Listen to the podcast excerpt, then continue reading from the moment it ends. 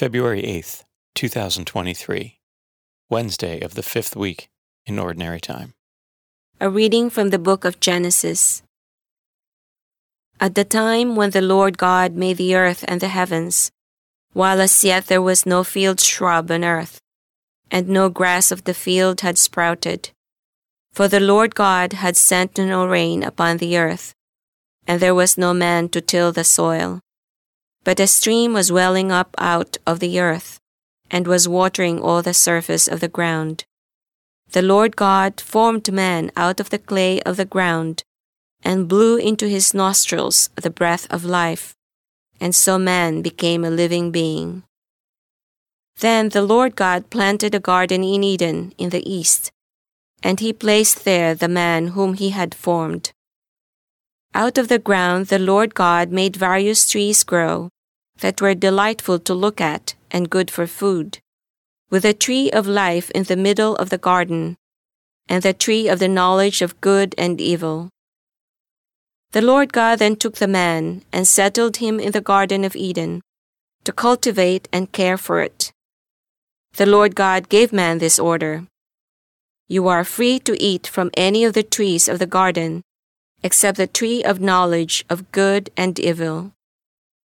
From that tree you shall not eat. The moment you eat from it, you are surely doomed to die. The Word of the Lord. Responsorial Psalm. The response is, O bless the Lord, my soul. Bless the Lord, O my soul. O Lord my God, you are great indeed. You are clothed with majesty and glory, robed in light as with a cloak. O bless the Lord, my soul. All creatures look to you to give them food in due time. When you give it to them, they gather it. When you open your hand, they are filled with good things.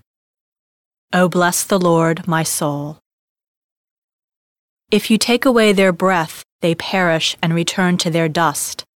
When you send forth your Spirit, they are created, and you renew the face of the earth. O bless the Lord, my soul. A reading from the Holy Gospel according to Mark.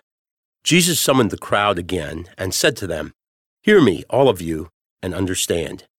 Nothing that enters one from outside can defile that person, but the things that come out from within are what defile. When he got home away from the crowd, his disciples questioned him about the parable. He said to them, Are even you likewise without understanding?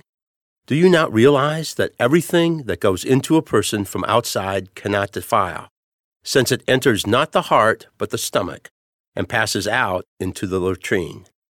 Thus he declared all foods clean. But what comes out of a man, that is what defiles him.